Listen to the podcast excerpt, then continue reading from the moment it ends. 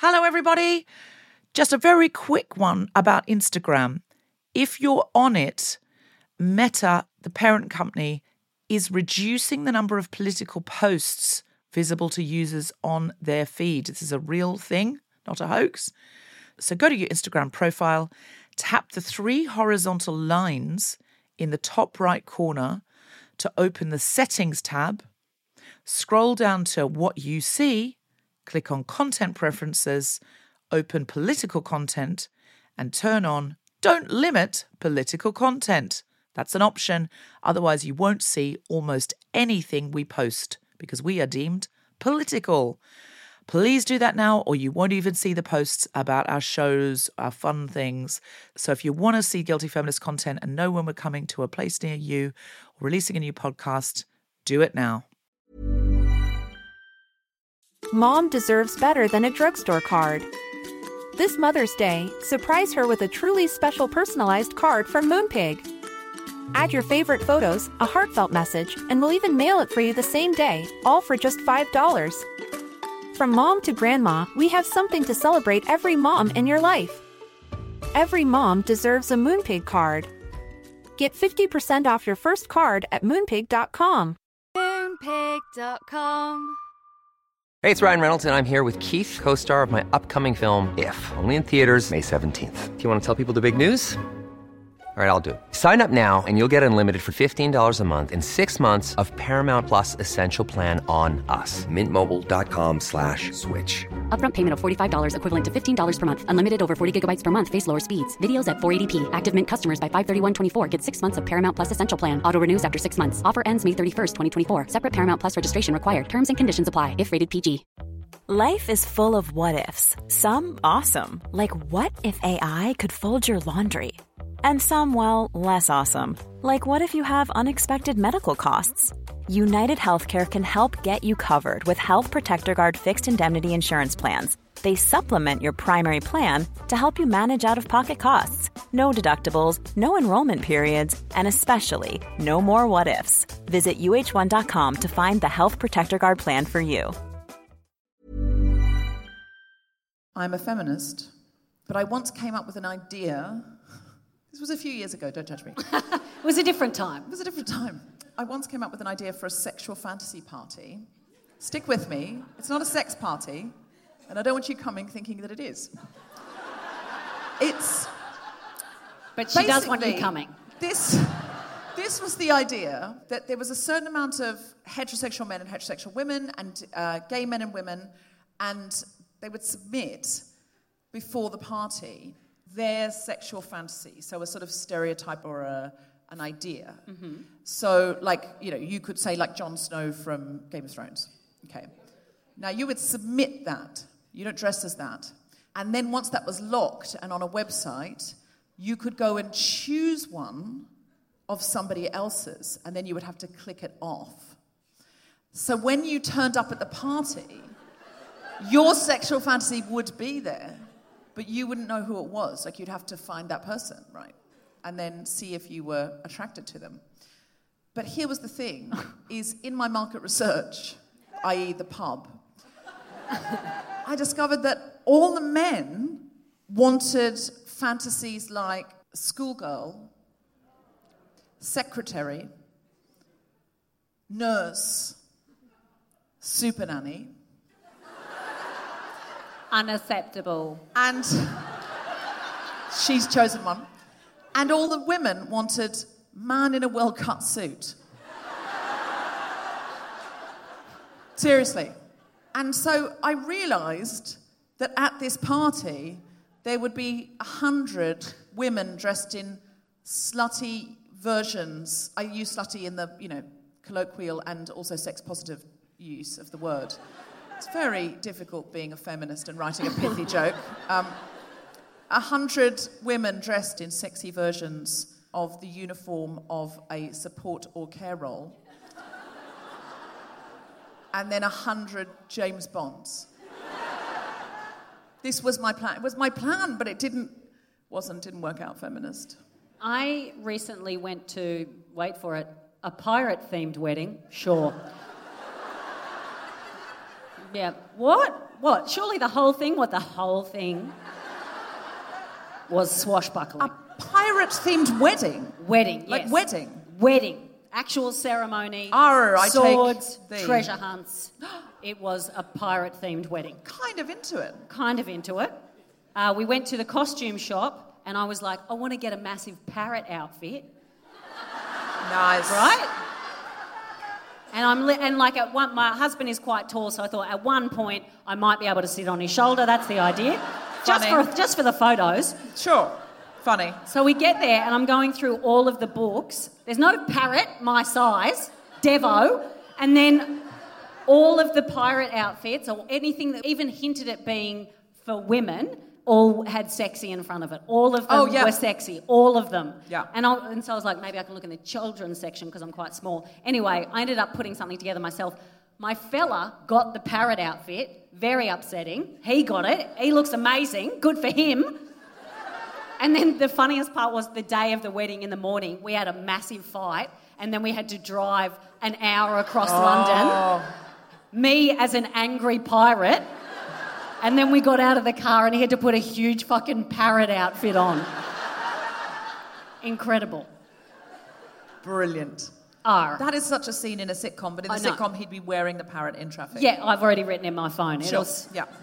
if anyone will give me a fucking sitcom. Anyway, Okay. They will. They will.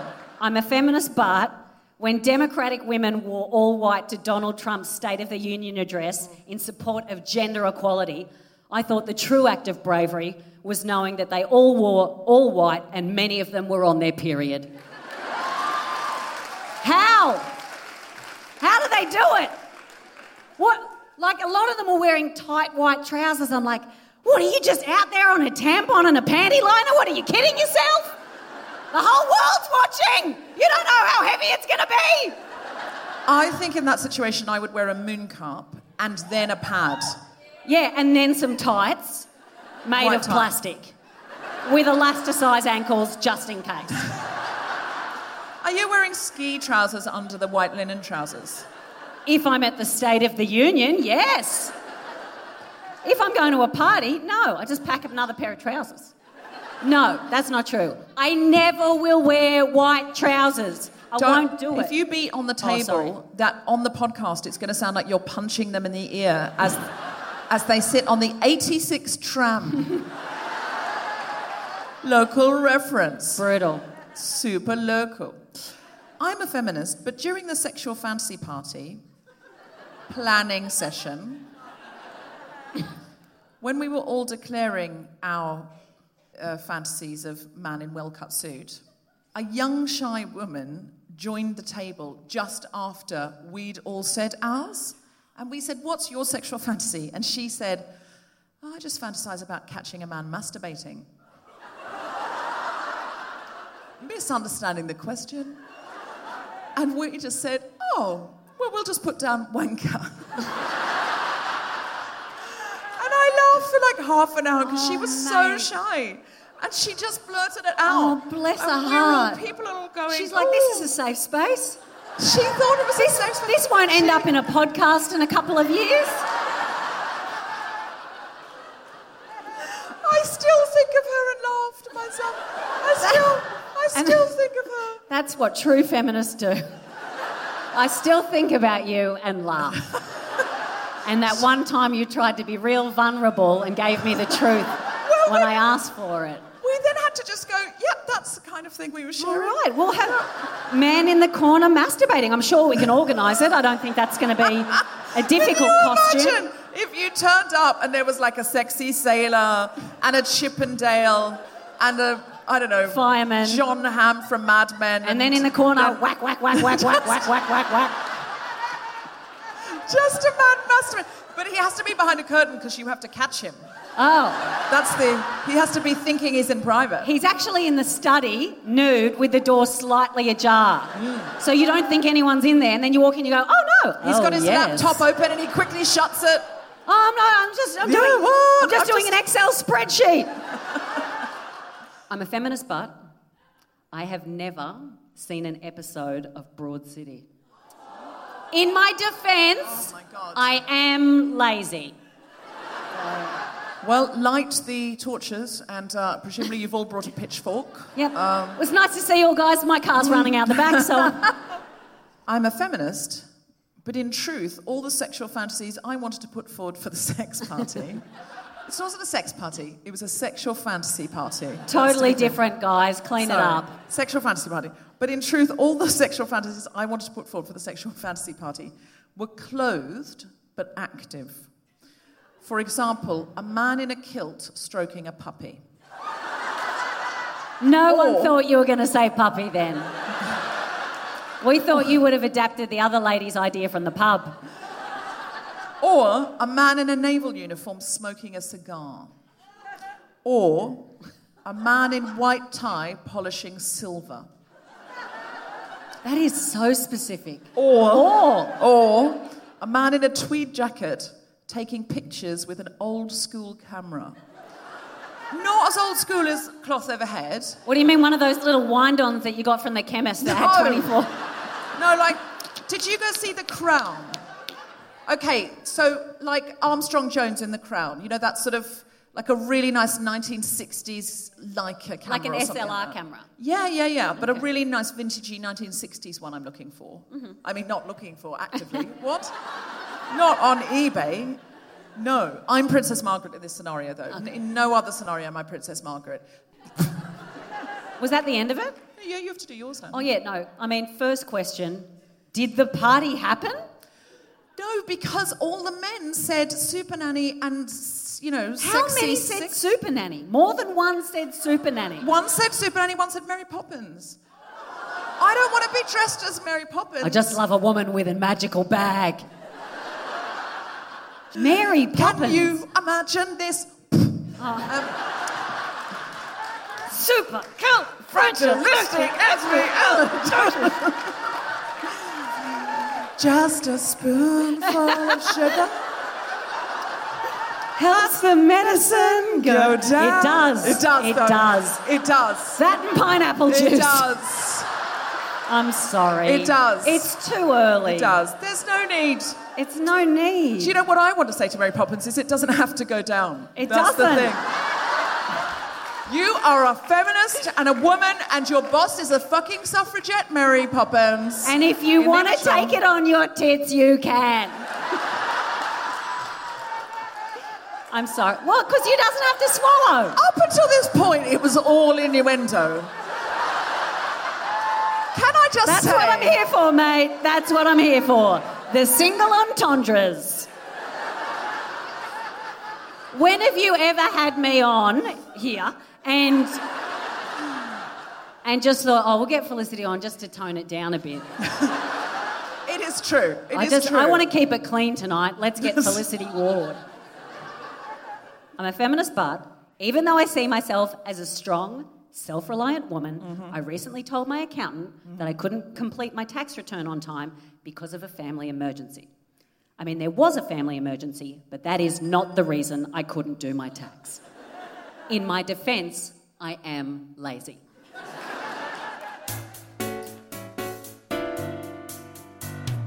Live from the Thornbury Theatre, Melbourne, Ascot Shop presents The Guilty Feminist with me, Deborah Frances-White, guest co-host Felicity Ward, and guest Jamila Astrid Edwards, and the big feminist sing, talking about health and being heard.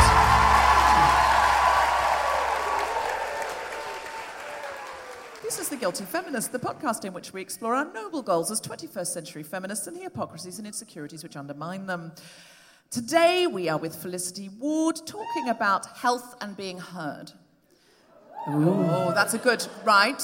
That We, don't could have said feel ha- anything then, and you would have gone, ooh. honestly, you go to a doctor and sometimes they'll just be like, no, it's all in your head. But I've never, I've never heard that from three semi-drunk women at the Edinburgh Festival. You Never know what you've heard? You've heard, babe, babe, babe. No, seriously, babe. I fucking hear you. Honestly, honestly, He is not good enough for you. you are a queen. not good enough. You text him now in front of me. I want to see. I'll, I'll write text the him. text. I'll text text him. and I'll tell him No. he is going to lose you if he doesn't start treating you right.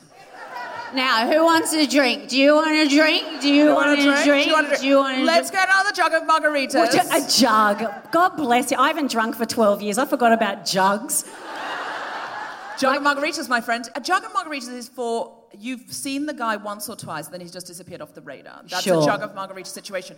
We need to analyze the last text he sent, and that's going to take Whereas 45 minutes. A jug of illusions is 1999 and I'm going to Bali. Is anyone old enough to remember a jug of illusions? Filthy, filthy stuff. I do not know of this. It's Midori and sadness. Oh. That's. But a jug. I think that's more for a divorce than a. Yeah. It's not. That's not for analysing the last text message. No, but nothing is in Bali. No, no. Fair Bali's enough. fair like, enough. I'm a new woman! I'm gonna fuck anything! I'm coming home with diseases! A really good bottle of red wine is for you know when you feel like you're a career woman. I Sure. don't like I don't like the expression career woman because there's no equivalent. If a career man is just a man. It's, Uh, it's job talk. But when you're feeling now, I've got a proper career and not just a job. Or it's when you have alcoholism but you're trying to act fancy. that too. That too. These are Guess what I used to drink? these are very specific examples. And listen, always, always, we're talking about trends, not individuals. Do you know that I'm, I've, I still, even though I haven't drunk for a long time, I still have great affection for the red lips and black teeth of someone that's hit the bottle too hard? I'm like, good for you. You're out of the house and you're like, nah, I'm sticking with it. I don't have to look at this, you do. Oh, it's a Penfolds. Oh, no, hang on, it's a Jacobs Creek. It is. I'm a writer. This is why I drink vodka soda with a little dash of cranberry. Yeah, it's I used to do that. Very sophisticated drink. It's very sophisticated. It is. It's, It depends it's- what you do with it. Rose Kennedy used to drink it. They're called Rose Kennedys. Okay. Yeah, that- I've no absolutely eaten a pie that I've dropped in the gutter after vodka sodas, so I I think it's a mindset. A mindset's got grapefruit juice in it. A mindset's got great. a jug of mindsets, A actually. chunk of Thank you. mindsets.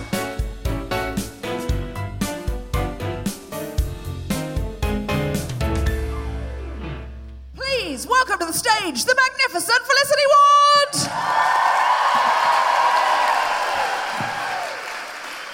Oh, hi. It's just me. I don't go to the doctors very frequently. I got called a drama queen a lot when I was a child. So, how I've tried to balance that as a healthy adult is um, become almost dangerous in my personal self neglect. An example is two days ago, I was speaking to my fella on the phone, no brag, got a phone, and uh, he's in the UK, I'm over here, Ovi, and um, I'm at my mum's and I'm on the phone and I'm walking up and down her veranda and I scuff the ball of my foot on a massive nail that's just sticking out, right? A classic Australian injury, we've all done it.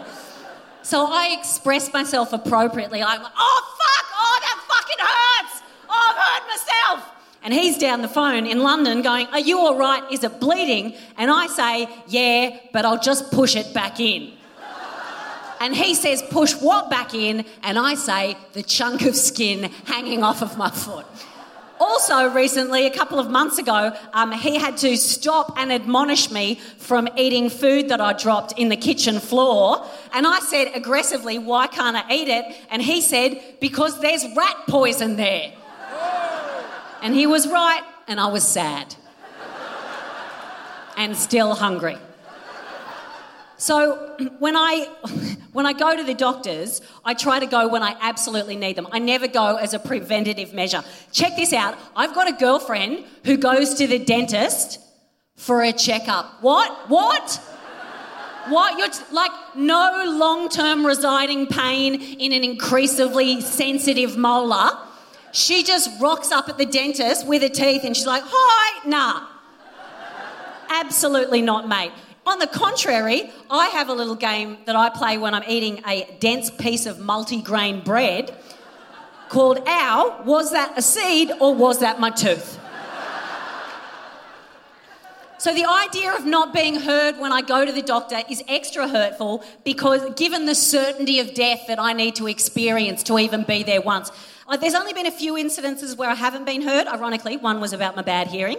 It was, uh, it was like the deaf leading the deaf. And what happened was, I went in and I had a junior doctor, and she got the, you know, that sort of like um, that ear binocular that she puts in and they put it in quite deep and you sort of feel vulnerable but also like semi-tantric pain so it's like oh it's bad but it's good and so she pushes it in and she goes oh actually your ear canal is slightly small and a little bit twisted well i was delighted obviously not because that i had you know ears like a pretzel i was just happy that I hadn't wasted anyone's time. And she said, I'm just going to go and get a second opinion if that's all right. I'm like, mate, bring the team in, get them all in here. yes, please. Then, a couple minutes later, a very jaded, huffy doctor comes in as if I'd personally asked to piss her off for the day. Comes in, takes the binocular, jams it in, doesn't feel good at all this time. And she looks and she goes, Yeah, your ear canals are slightly smaller. It means nothing. Oh, oh, it means nothing, does it? Oh, my ears mean nothing. Doctor, is that what you're telling me? Why am I yelling at you? Because I've got bad hearing. Yeah? I probably wouldn't be yelling. Maybe my ears are blocked up with compassion and tact, but yours seems squeaky clean right now. Very angry at a doctor from the past. The only other time that I haven't really been heard is I uh, was slightly dismissed with a breast cancer scare. I've had three breast cancer scares, uh, runs in my family. My nan had it, and uh, the first two I had scares, uh, I had biopsies, they were cleared. Third time was just a falafel ball that I dropped down my top, and honestly, the amount of food I shake out of my bra at the end of the night, I could open a cafe, truly. The good thing is, when my husband undresses me, also gets leftovers, so dinner and a show. And if only the people at home could see the jiggling, the, the shimmying shoulders. There was an ad campaign in the UK not long ago, and it was a breast cancer awareness campaign, and it's the most ineffective and passive aggressive ad campaign I've ever seen, right?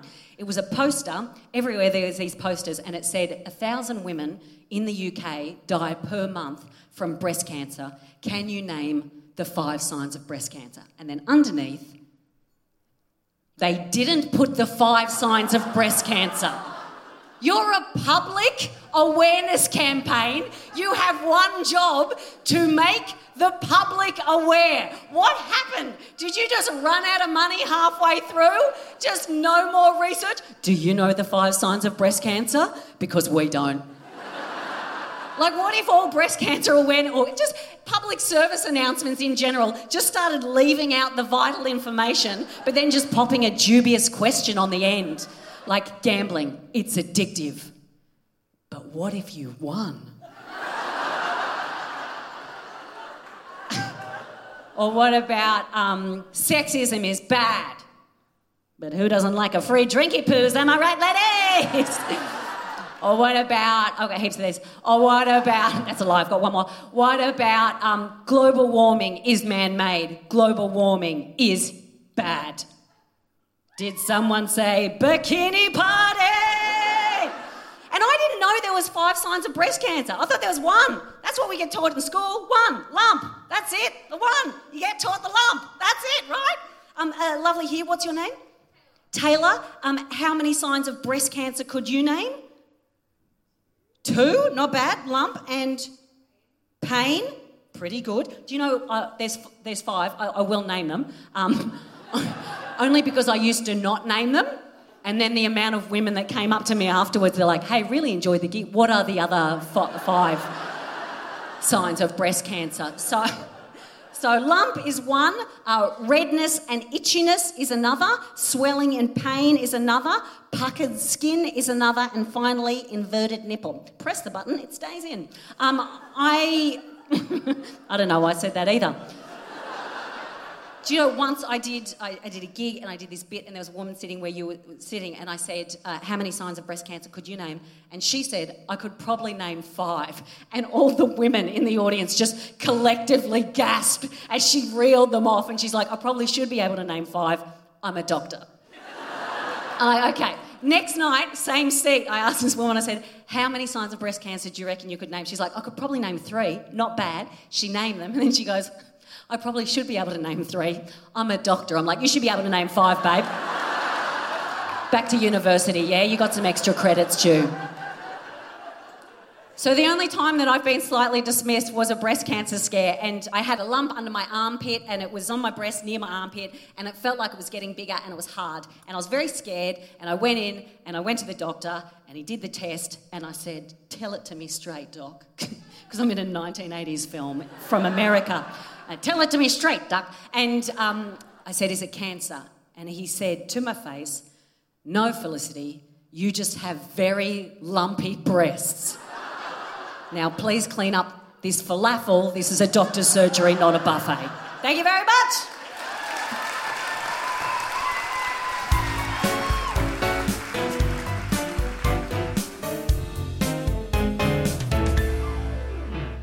Will you please welcome to the stage Deborah Frances-White?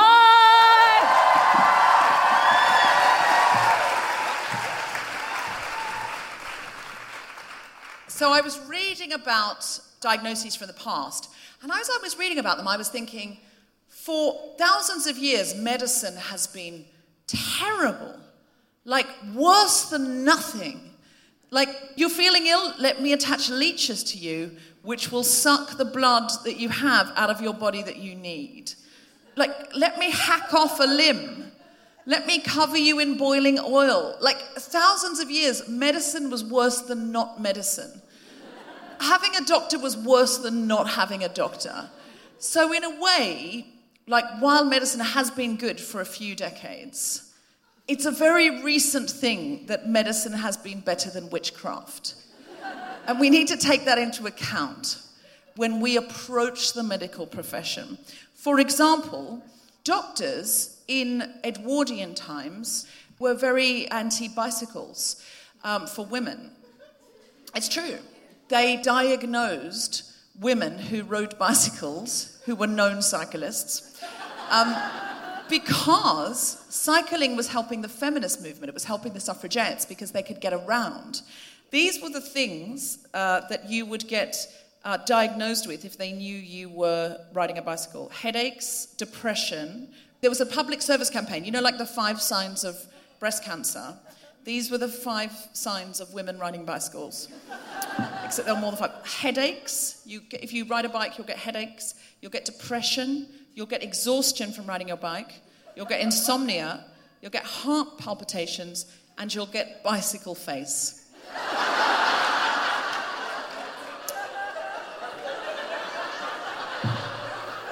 Now, Felicity Ward is making bicycle face, and that is, she's accurate. That's what it was.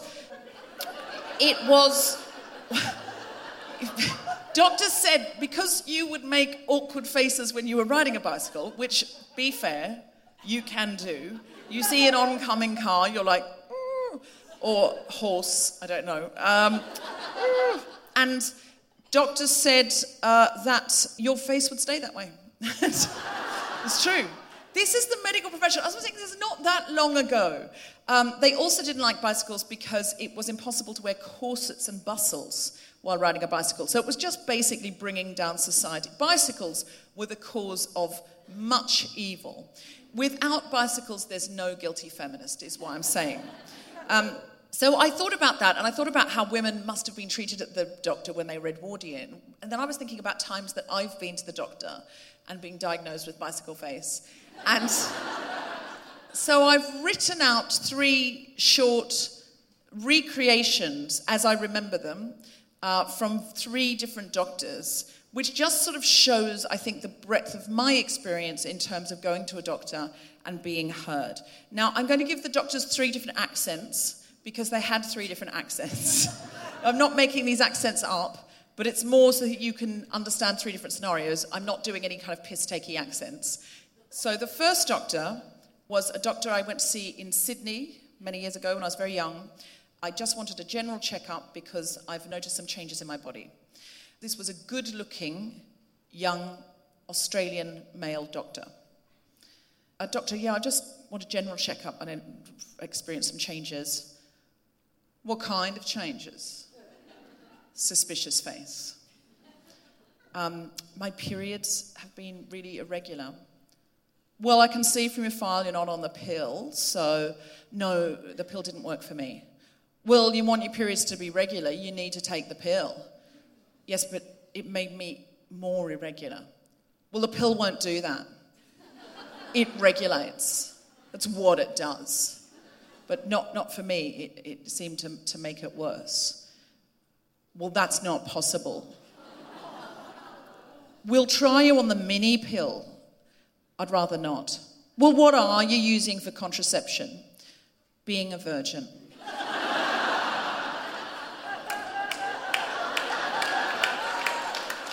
That'll do it. It's worked so far. So, is there anything else? Well, I've put on weight and I don't know why. I've sold my car, so I've been walking more, and somehow I've, I've put on about 10 pounds and I've not changed my eating, and I'm just worried it's a symptom of something. So, do you want me to tell you that you've got a magical disease making you fat, sweetheart? No, I'm just worried that you want to lose weight, you eat less, you move more. I didn't say I wanted to lose weight. I said I'm worried my body is changing and I don't know why. It might be hormonal. You don't look like there's much wrong with you, love, to be honest. Well, I'm glad I came. Scenario two. Uh, this is a French male doctor. This is when I was a nanny and I brought a child who was sick called Daniel. Why have you brought this child to see me? It's just to demarcate him from the last guy. So I think he was being French. He's, um, oh, this is me, sorry. Um, he's not well, he's got the flu. And have you given him Calpol and kept him in bed for 48 hours? It was not been 48 hours. then you are wasting the time of the NHS and of me. Well, he's not my child, he's asthmatic, and I was worried that his breathing um, was laboured. There is nothing I can do till he has had 48 hours on Calpol. He will be fine. Daniel starts to cry. Now you have upset him. Daniel is now a doctor, by the way, and uh, he has often said he looks back on that as the hallmark of the time when he wanted to be a doctor with better bedside manner. Um, he also has hay, really bad hay fever that leads to asthma. So he should have the very strong hormone injections. Well, he's only a child, and I would would, would, would not worry about putting that kind of thing in his body. Well, if you are going to be like that, you can only take herbs. If you do not want everything that medicine has to offer, there is no point to your being here. Just go to a naturopath and die.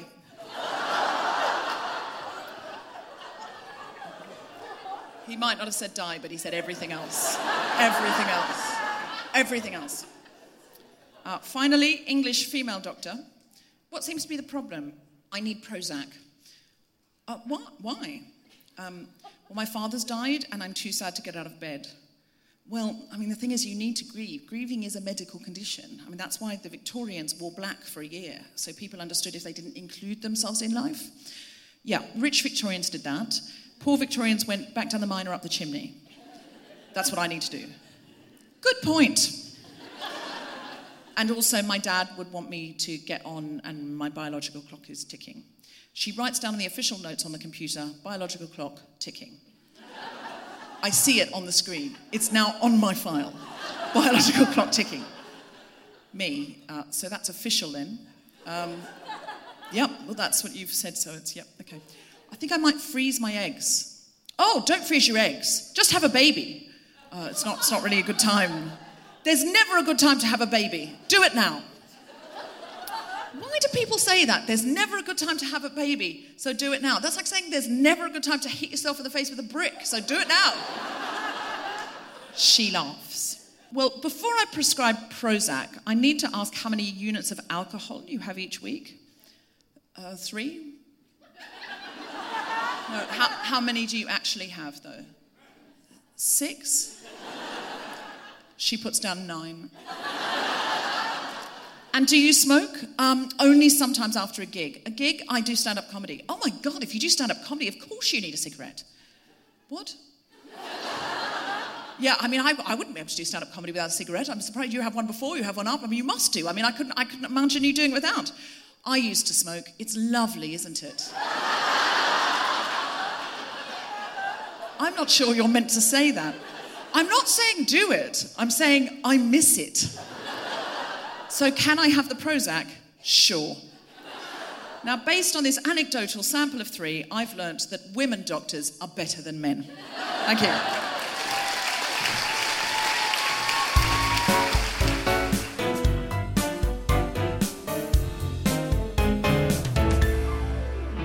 Hello, Guilty Feminist. I just wanted to let you know if you live in America or Canada, I will be with you very soon. We are recording The Guilty Feminist live in Boston on the 2nd of January, in New York on the 4th and 5th of January, in Philadelphia on the 7th of January, in Chicago on the 9th of January, Toronto on the 12th, Vancouver on the 15th, San Francisco on the 17th, Seattle on the 20th, and Los Angeles on the 22nd of January. Go to guiltyfeminist.com and you'll find links to all those venues where you can buy tickets. We'll also be in Australia and New Zealand in February. Look on the website for those dates as well. Come see us while we're in town.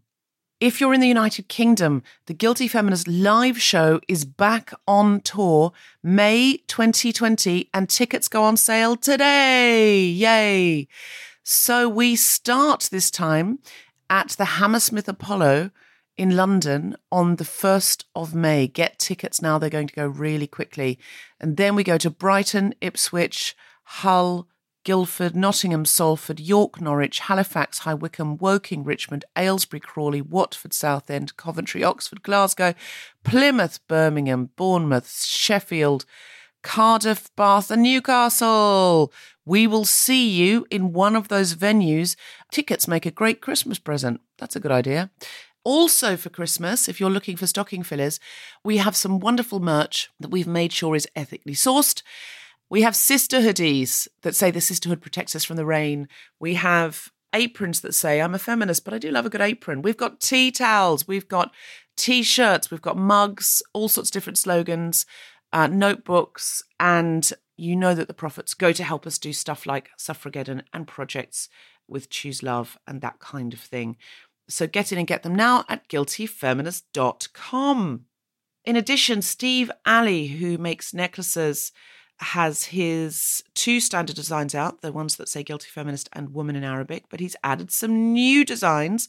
Many of you remember Xiao who came on and taught us a little bit of Chinesey, Chinese characters, and how we break them down. And she taught us the Chinese characters for gender mean the birth of your heart, not the birth of your body.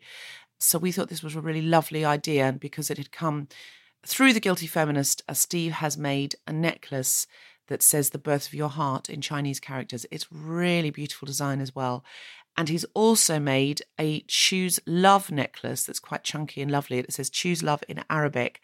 If you go to our website, you can find a link to Road from Damascus. You can just Google Road from Damascus, and Steve will get you those necklaces in time for Christmas if you order soon. And speaking of Choose Love, I will be at the Choose Love store in London at 3 pm on the 21st of December doing a book signing.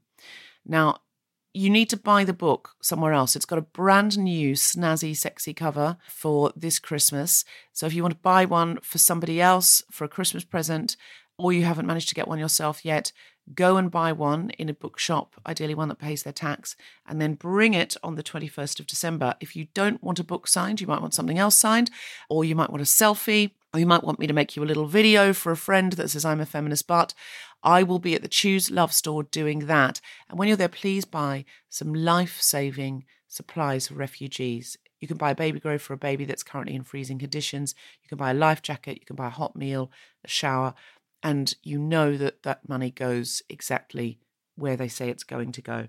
Saturday, the 21st of December at 3 pm, I will be in the Choose Love store. Come by and see me. And don't forget to choose love. You can go on choose.love and buy these things at any time. You don't have to come into the store. And finally, I just wanted to say that Nell Gifford, who was on a recent episode of The Guilty Feminist, talking about Gifford Circus and having cancer and how that changed her life, has very, very sadly passed away yesterday. And we just want to say she was a magnificent woman. We know that she'll rest in power and we send our love to her family, to everybody who knew and loved her, and everyone who knew and loved Gifford Circus. Nell, thank you so much for coming on The Guilty Feminist and being your wonderful, brilliant self, and we'll miss you greatly. And now back to the podcast. Mom deserves better than a drugstore card.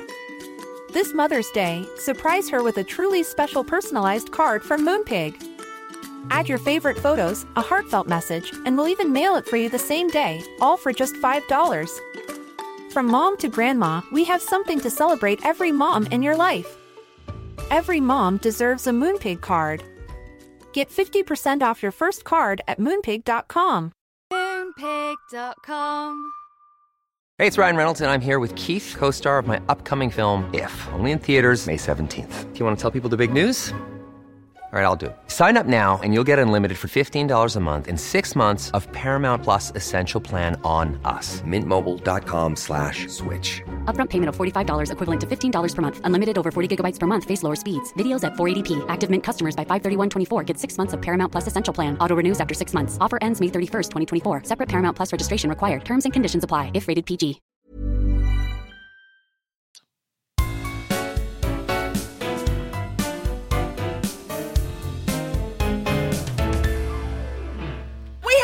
Guests today. Two guests today. One is the author of the best selling Not Just Lucky, a career manifesto for millennial women and the motherhood, an anthology of letters about life with a newborn. She is also the editor at large of FutureWomen.com.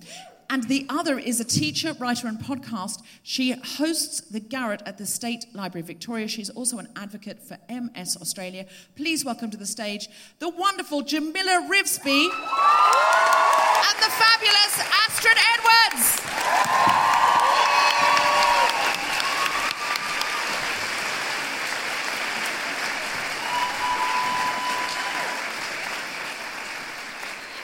So, Jamila and Astrid, health and being heard. You both know something about this. Jamila, tell us a little bit about your diagnosis. Um, so I'm one of those people who's always considered themselves a very healthy person. Uh, I've been inside a hospital once in my entire life until about 18 months ago, and that was to give birth to my son. And then, yeah, I think it was about 18 months ago, I skipped a period, which is, I think, pretty non unusual for a lot of us. Uh, went to the doctor, and very luckily was heard. I'm one of those rare people who has a very happy story to tell uh, with a GP who took me very seriously and didn't laugh it off and didn't dismiss it and didn't just say, Oh, love, you're probably a bit stressed. And two months later was diagnosed with a brain tumour, and two brain surgeries later, still here.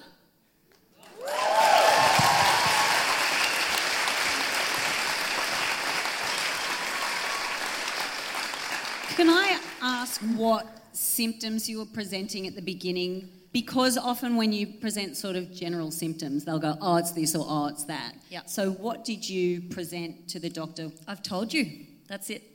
That you just skipped I a period. Skipped, I skipped two periods in a row. And when is she getting Australian of the Year? Indeed, is- indeed. And you know, it's so interesting when we talk about medicine, the glory always goes to the brain surgeon, right? And you know, no offense to my brain surgeon, awesome. Seen my brain Keep twice. up the good work. Still working, big fan. Um, but not enough praise goes to the GP, who is the one who has to pick early signs that something is wrong. And I think a GP who took me seriously and who So You'd skip two periods and that was it. that was it. Wow. I went into that first brain surgery running 10 kilometres a day, healthy as I'd ever been in my entire life. Wow. That's amazing then that she diagnosed that. She got many flowers. Yeah, absolutely. And Astrid, could you tell us a little bit about your diagnosis? It was quite different, wasn't it? It was quite different. So I was diagnosed with multiple sclerosis just over five years ago. I, uh, for the year before that, I was feeling pretty bad. I kept going to the GP, both here in Melbourne, where I live, and in Sydney, where my family is from, continually. I feel sick, I'm in pain, my body is changing, my balance isn't working, all sorts of things. And I was told, you're stressed, go home and sleep, uh, you're imagining it, you're depressed. And then, lo and behold, uh, five years ago, I had a very dramatic MS relapse, which is what happens when all of the symptoms uh, come at once. Um, was put in an MRI machine, and lo and behold, I have holes in my brain and I have multiple sclerosis. Having said that, I have a very good MS diagnosis story. I was diagnosed within about a year of me noticing that I was very ill. MS is quite a gendered disease. Three out of four people who have MS are cis female. And it often takes five, 10, even 15 years to get diagnosed because they're sent home. So I'm really glad that we are talking about this topic.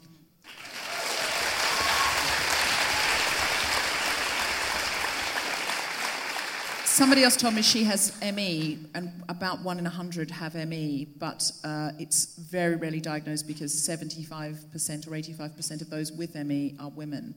And women are often told, you're hysterical, you're stressed, you, and there's a long history of this. You're imagining it, it's all in your head. Even I've got a friend who has absolutely chronic pain, and they just kept saying, I'm sorry, there's nothing wrong with you, it's all in your head. And then eventually they did find out what was wrong with her. Yeah. It's like the doctors gaslighting you. And we must say up front, that we've probably got doctors in. Doctors do an incredible job. As you said, your GP spotted it. And, you know, doctors are not supernatural, they're not saints. Everyone has a bad day at the office, everyone misses things in all of our jobs. So I want to first of all say well done medical profession for going into it and you know uh, bravely i couldn't do it so it's very brave um, but within that there is a patriarchal culture then that's what we're analysing. We're not dissing the medical community who work hard and are often under resourced, but we are looking at specifically at the patriarchal structures which may disbelieve women more. And there's evidence to suggest this, isn't there? Very much so. The drug that I take, and bearing in mind, you know, three out of four people who take any of the drugs for multiple sclerosis are most likely to be um, female, is not tested on pregnant females, which strikes me as a massive problem. It's not tested on women who are pregnant, No. or presumably non binary people or, or trans men who also could be pregnant. Yes. Um, Well, that'd why- just get in the way, wouldn't it? Of the good medicine. Well, that's, That's a joke. That's that's that is Everyone chill out. What's said, isn't it? That like when when brains are studied, they don't want to study the brains of people who menstruate because uh, they say, well, that's extra noise in the sample, and so it provides hormonal fluctuations that we then have to deal with. That is true. That for many many years, and I don't know if that's shifting now, they just didn't want to use in studies anybody who menstruates. So that means 51% of the population are not being analysed in the study, and tests tend to be done on cis male bodies, which is an extraordinary thing because obviously there are differences. There are differences, yes. Yeah, there absolutely are differences. So, one of the problems is that hormones, both sex hormones that are different, but also all of our other hormones, who knew we had more than just estrogen and testosterone, are in our bodies at different levels, depending on what sex you're born with. So, that is going to be determinative of a whole bunch of things in your body and the way your body works. So, that's important biologically. And if you just carve out 50% of your possible test subjects, that means you get drugs coming into the market that, for a large number of people, are not appropriate. Now, I don't want to be crass here, but that sounds like absolutely mad cunt behaviour. That's the technical medical term. Indeed. I'm not a doctor, but like that is wild. It's incredible. is absolutely wild. That we're like, well, we've got the general idea. You guys will adapt. You always fucking do. Basically, that's what's happening. Jeez Louise. And why are women not listened to? As you say, when women have MS, and often the diagnosis isn't made for 10 to 15 years because they're just told you're just tired, you're just stressed, you're imagining it, it's all in your head. What is happening there, and how can we change it? So many things are happening there. First off, I should say um, multiple sclerosis is quite a strange uh, disease in that there are so many different conditions. Think about a day when you've been ill in your life, and that could be a symptom of multiple sclerosis. So it is very hard to diagnose. Many neurological conditions are hard to diagnose. So I don't want to bash GPs or anything. I um, have a great respect for the medical profession and my neurologist and MS nurse. However, it's also about hassling your doctor and finding a second opinion and believing yourself. If your body is feeling different, you have to keep saying it because if you get sent home, you're not going to get better at home. You Have to go back. I think that I think that what you're talking about is actually a huge experience of people that have chronic pain that you just get fobbed off again and again and you end up having to go doctor shopping so that you get a different doctor and you hope that the notes aren't transferred and like it's just it's so it is gaslighting and it's crazy making and that that's never going to make you feel better. You're, ne- you're never going to, if someone goes, oh no, you're imagining it, you'll go, you know what? Maybe I am imagining it. No, I do feel better.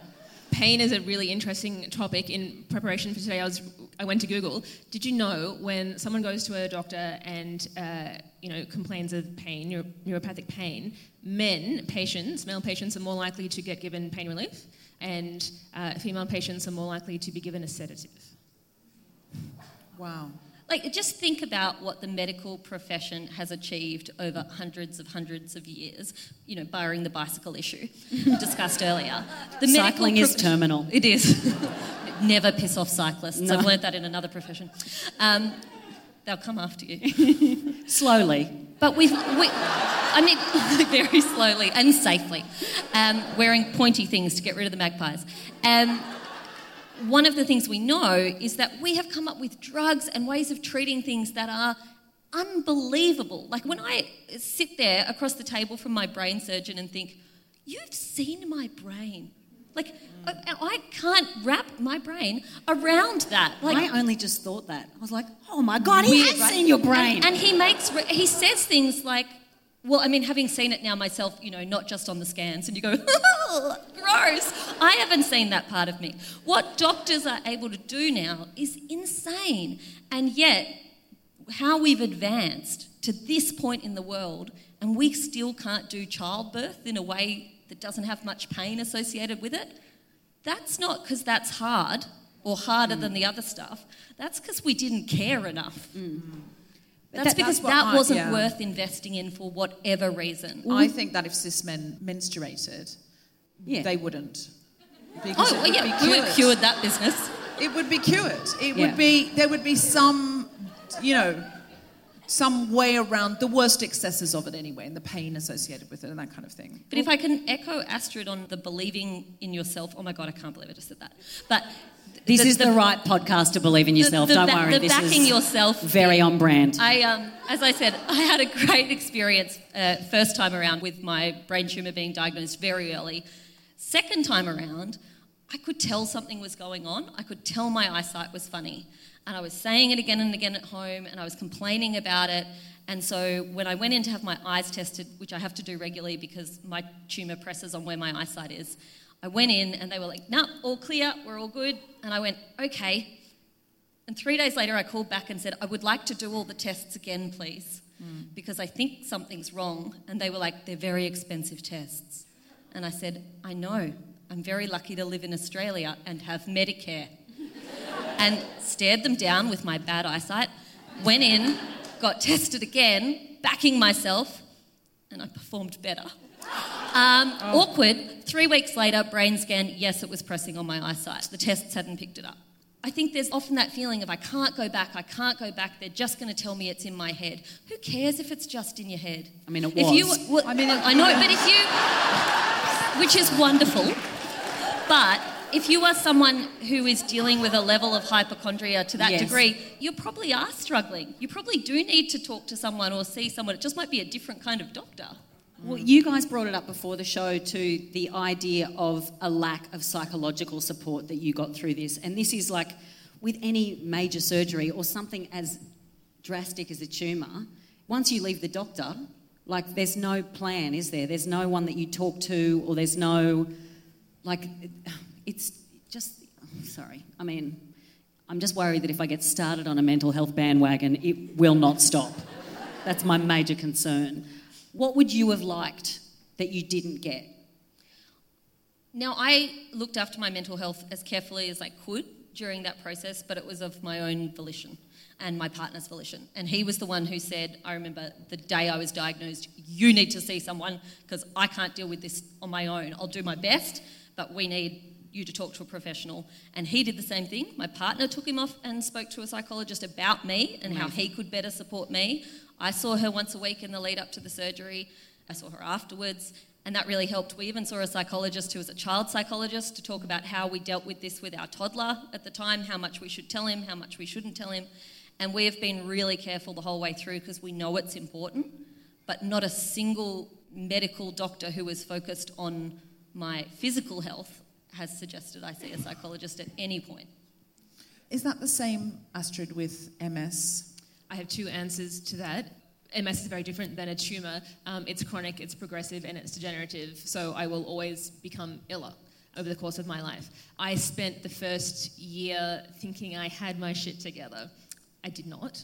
Um, I almost ruined my own relationship. I uh, had a very bad time at work, and I didn't realize that I was actually grieving for my former healthy self. I was grieving for the sensations that I can't feel. I can't feel my back right now. Uh, I was mourning what I could have been and what I was. Over time, I've been angry. I've told Jamila I recommended she do this. I've cut up all of my, my first scans that showed the lesions in my brain, and it's an ongoing process. Nobody ever offered me support until you know I turned up saying I don't think I'm doing very well. And now, because MS is a scary disease, they will prescribe me anything, uh, which I think is the opposite of what they should do. Uh, and they should not be doing that to everybody with a chronic illness. You shouldn't just be able to get some drugs because you're ill. You should be able to work through and get support when you need it and be encouraged to seek it out. And combination, like a combination. The fact that they're looking at physical and mental illness separately is so insane. And it's the same with mental illness, like with anxiety and depression. It has a physiological effect on you, but often you can get told that the symptoms that you're experiencing are basically psychosomatic. Or when you have physical pain, that the depression and anxiety is psychosomatic. It's like, maybe we just have a look at both. Why don't we just throw that hat in the ring, you know? Just give it a go. Because we aren't, we are one organism. And I think governments with socialised healthcare, as all governments should offer, would save so much money if they focused on mental health and preventative mental health care. Uh, in, but that's in the not long just term. think. That's evidence has proven. Yeah. There is evidence, there is studies that when you invest in mental health, what you actually do is you your economy. Like I always focus on the money. I always think about the. Yeah, I- because I'm- that's what it's not what I care about, but I understand that's what often drives uh, policy, government policy, Yeah. is that yes, people will feel better if they get correct um, psychological treatment. But the positives that you get from that, the things that come out of it, there's a, a huge problem with presenteeism, which is turning up to work, but you're not able to be productive because of your mental illness. So there's no presenteeism. Uh, people are more productive. People are more socially engaged. People are more invested in their community. Like, there is no negative outcome to investing in mental health apart from very small short term investments that you end up making so soon back. It's, sorry, it's fucking mental. It's mental that this country doesn't offer. I know we get, I, I, there's 10 It's eight sessions that can become 12. Yes, Something like that. and it, but it also depends on your tax income of how much of that is deductible. I think some people can get 10, but if you're dealing with like hardcore trauma, 10 sessions is not going to sort that out. And what if you get halfway through the trauma and then you're just stuck there and you can't afford to Yeah. finish it, Well, and then you're in the also, depths? we I told you the bandwagon was coming. It's a good bandwagon. I warned you. I'm angry. We, we do need also our medical professionals to suggest these things because I'm aware that there is an element of privilege in us saying, well, what you need to do is go to your doctor and tell your doctor this is what you need, or you need to find a psychologist that's right for you because there are plenty of people in our community that wouldn't feel they had the permission to do that, wouldn't know about that, wouldn't culturally be uh, connected to that. You know, I, I live Or with don't someone. have the resources. People in rural Australia don't have access to hundred percent. Or I live with someone who's of Arabic culture, and and he said in his particular community, therapy was seen as like a weakness, and now he Yes. and his friends who've been through a refugee experience are going. Okay, maybe this is something that we need to come to. So, there are all sorts of reasons why our medical professionals might need to be suggesting and recommending this. So, what can we do to reach out and, uh, as feminists, make sure other women and non-binary people, transmasculine people, and just and men, uh, you know, cis men as well, seek out this combining of mental and physical health? That's a, that's a very big question. Um, For me, I know one thing that has helped when I talk to huge numbers of friends who suffer from anxiety and depression because it's incredibly prevalent in our community. You probably know more people who suffer from anxiety or depression than don't. When I have spoken to friends who haven't experienced serious physical illness about what's going on with me, there's this sense of embarrassment amongst mates who have mental illness. I can see it in them and I can feel it in them mm. where they kind of go, oh wow, you've got like there's real stuff going on with you and You yet get the knot in your yet- stomach. yet I'm finding life hard. Let me give this simple fact, which I hope allows people who are struggling with mental illness a sense of permission to admit that that is bloody hard and a horrible thing to be dealing with. I would have those brain surgeries over again 50 times each and do those physical recoveries again 50 times each, and they were not easy, they're still hell. I would do it 50 times over to avoid those couple of months before that first surgery where my mental health was in the toilet. I could never go back there and live those two months again. Those months of fear and constant anxiety were way worse than anything I went through physically. And I'm someone who has enjoyed quite good mental health most of my life, but those two months were hell. And I always think of that and think of that's what friends and family are going through, and yet they don't have a medical system full of resources that's at their disposal the way I do for my particular kind of broken brain. Um, if you have a brain that's not functioning for a reason of mental health rather than physical health, you don't get the same support that Astrid and I get. And Astrid, you said that people often say, "Oh, you don't look like there's anything wrong with you." Uh, yes, they do, and that is really problematic for a whole lot of reasons. To start with, what I look like has nothing to do with the, um, I think it's one of the three most expensive diseases on the Australian PBS. Uh, so you don't want multiple sclerosis. It's also progressive. There is no known cure or cause. Um, so the fact that I look well is kind of deeply insulting, and it's also that's just simply the symptoms that are manifesting at this point in time. Does everybody here know Selma Blair? Um, famous uh, American Hollywood actress, famous for um, starring in Wild Things, kissing Neve Campbell in Wild Things. um, uh, she announced that she um, has multiple sclerosis at the end of last year, um, and her balance is affected. So she now walks with a cane, and she reposts all of the horrible messages she gets. Uh, from people saying she shouldn't take pictures with a cane and she shouldn't share um, how bad she feels, even though she still looks like a Hollywood actress, because it's bringing the tone down and making everybody feel negative. What? yeah, yeah. Don't you hate wow. relating to people? Isn't that just Oh, enough when you're like, oh, you feeling bad too? Oh, no thanks. Um, yeah, so in the same way that someone might be really struggling with anxiety or depression, but you know you can't see it on the outside. It doesn't matter what someone looks like. It matters how their health, physical and mental, or both, really is. Um, so, is there anything else that you want to say that is important for the guilty feminist audience to hear? And it can be on any of these topics. Having a chronic illness, a lifelong illness, can be really embarrassing, and you find yourself in situations where you just you never thought you don't even know what the social etiquette is and it's painful and humiliating and ultimately it's just another thing that you have to get through um, you know that day in hospital or that day unable to get home or whatever it is. And it's almost like you're carrying the load of everybody else's reaction to your illness or your you know inability on that day. So i would just ask for and encourage compassion and openness with everybody in your life because i bet you that you know people who aren't telling you the truth about how they feel.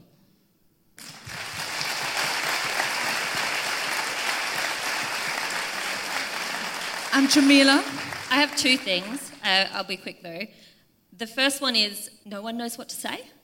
Like you're going to be sitting there when a friend becomes really ill and you're like, oh my God, I just don't know what to say. No one knows. I don't know what to say. Like this is awful and scary and I don't know what's going to happen and I don't know what's going on, but it's still nice to have people around. And help comes in many forms. My best friend in the world and I still cannot talk about me being sick because she just cries. Um, she can't deal with it, but she shows up. She flies down whenever I'm sick and she stays for a week. When I was first diagnosed, she just showed up at our house. She lives interstate. And she was like, I didn't know what to do, so I came. And she can't talk about it. She can't discuss it. And that's okay because I've got other people I can talk to. She can't do that bit, but she can do inane chatter. She can tell me what Hollywood gossip is going on. She can give me deep tips on makeup and hiding my scar.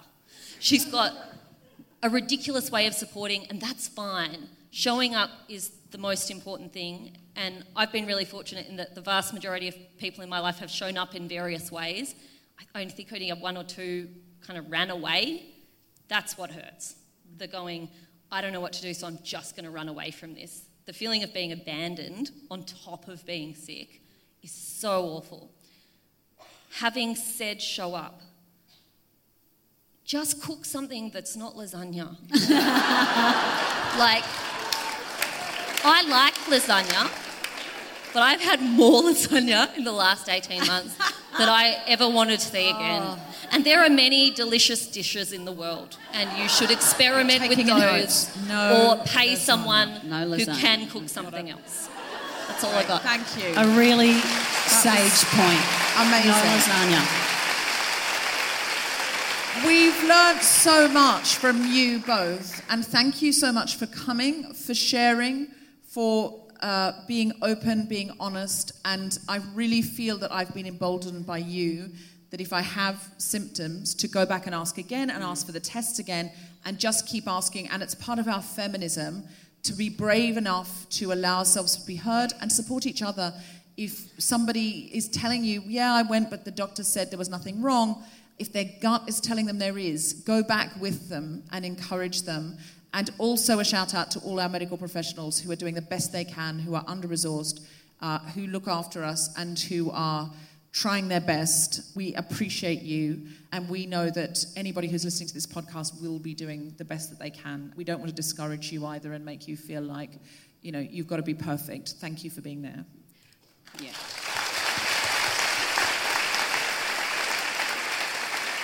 May I just add a little addendum because we talk about women going to the doctor and being dismissed and leaving or being offered sedatives. The, uh, the flip side, I think it is worth mentioning that men predominantly don't go to the doctor, that they take too long. So, like, feminism is about equality, and also when it comes to mental health, there's only three countries in the world where women uh, take their own lives at a higher rate than men it's so disproportionate that male suicide to female suicide is so disproportionate. So, So, we just need want to encourage men to go, Yes. to be heard, to open up. And, Yes. Yeah, and try Um, and open it's the, up. it's the buffers. I think I've spoken about this before, but I made a documentary years ago, and we spoke to. There's a group called Mates in Construction who are incredible, and they go around to construction sites because construction workers die from suicide six times the national average.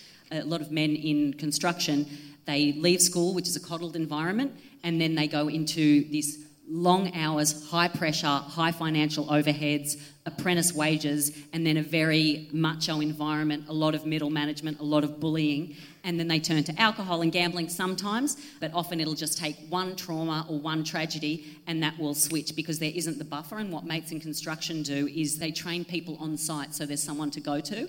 And that sort of seems to be a big gap is that men don't have the same buffers as women do. They don't have the same confidence, they don't have the same Well, they don't go for those brunches and those those drinks that we were They talking need more illusions. Where, the- where of we, illusions. we listen to each other and we counsel each other and we give each other therapy and we get each other to open up. But we're trained. That is part of the wonderful part of yeah, yeah, female yeah, yeah. culture. But I would really love it if men who listen to this podcast would ask their male friends more things, and also women ask our male friends Yes. and our male partners, and get them to open up if they are, you know, shutting it down. Uh, let's start having those conversations.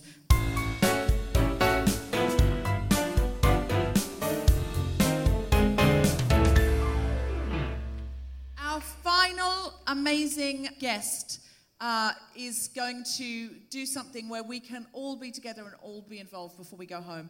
So please put your hands together for Jane York and Evie Yanis for the big feminist sing.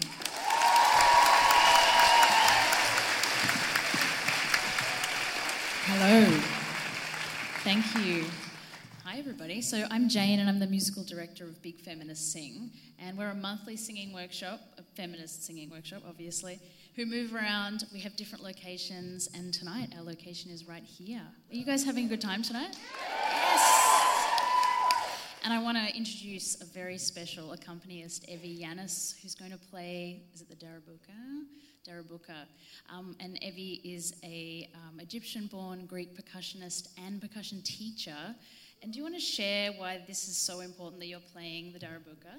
So, um, back in ancient Egypt and Greece, where I come from, the women were actually the drummers. They used to play instruments like this.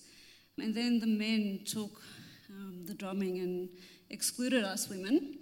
So now I'm part of actually, um, I'm very proud to say that um, I'm part of actually reclaiming that and, um, and um, helping and inspiring other women to do the same. So, yeah.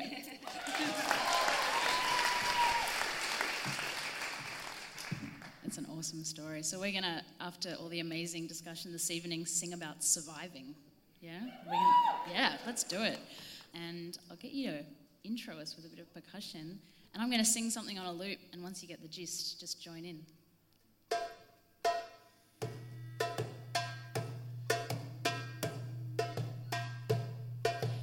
First, I was afraid, I was petrified. Ooh, ooh. Join me.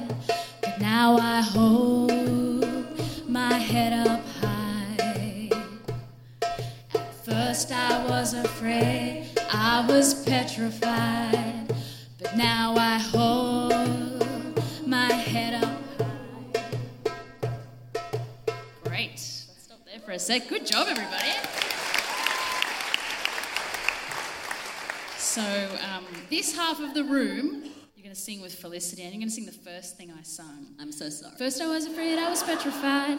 Ooh. And then this half of the room, we're going to sing that lower part, and I'll sing that on its own. At first, I was afraid, I was petrified, but now I hold my head up high. And at first, I was afraid, I was petrified.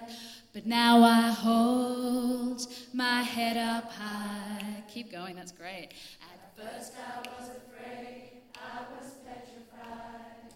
Now I hold my head up high. Join us, other side of the room. At first I was afraid, I was petrified. Now I hold my head up high. Good job, Felicity. Thanks.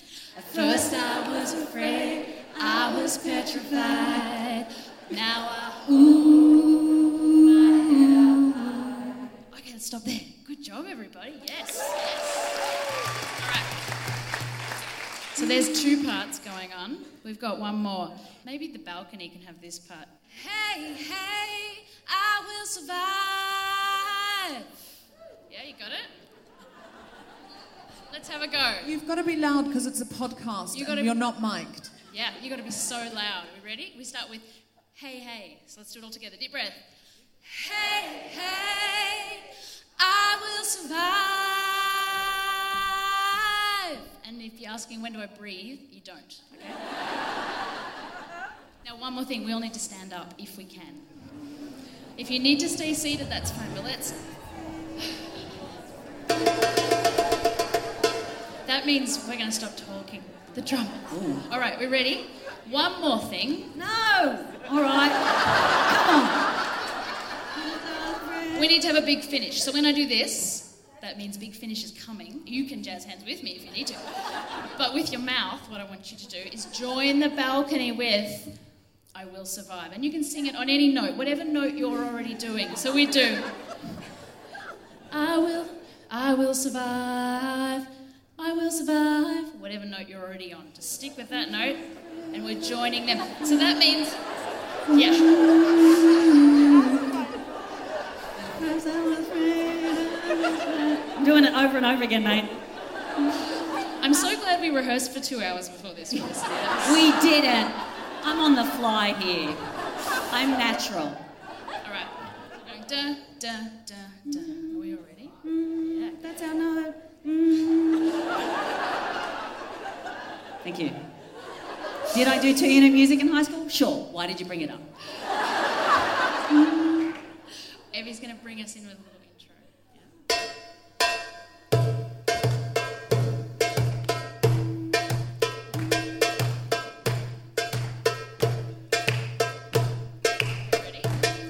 At first I was afraid, I was petrified. Crushing it.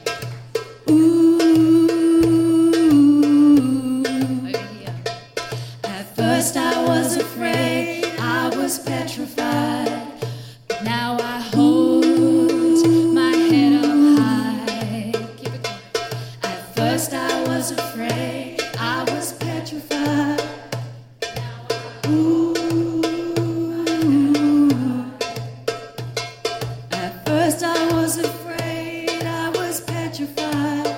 Oh, oh, Sorry. Ooh,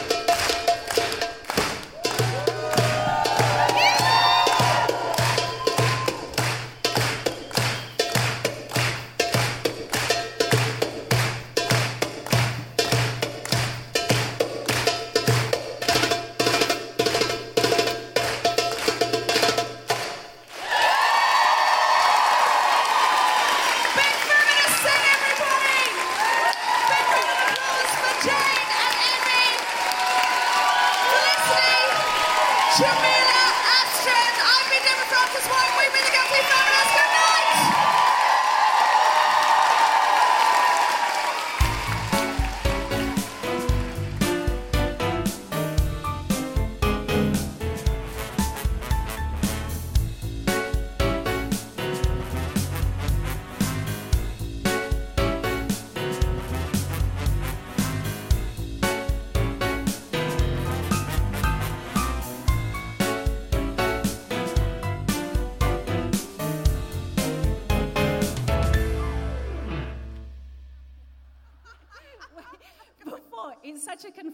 Question. You, you said everyone in the balcony, you're like, hi, everyone in the balcony.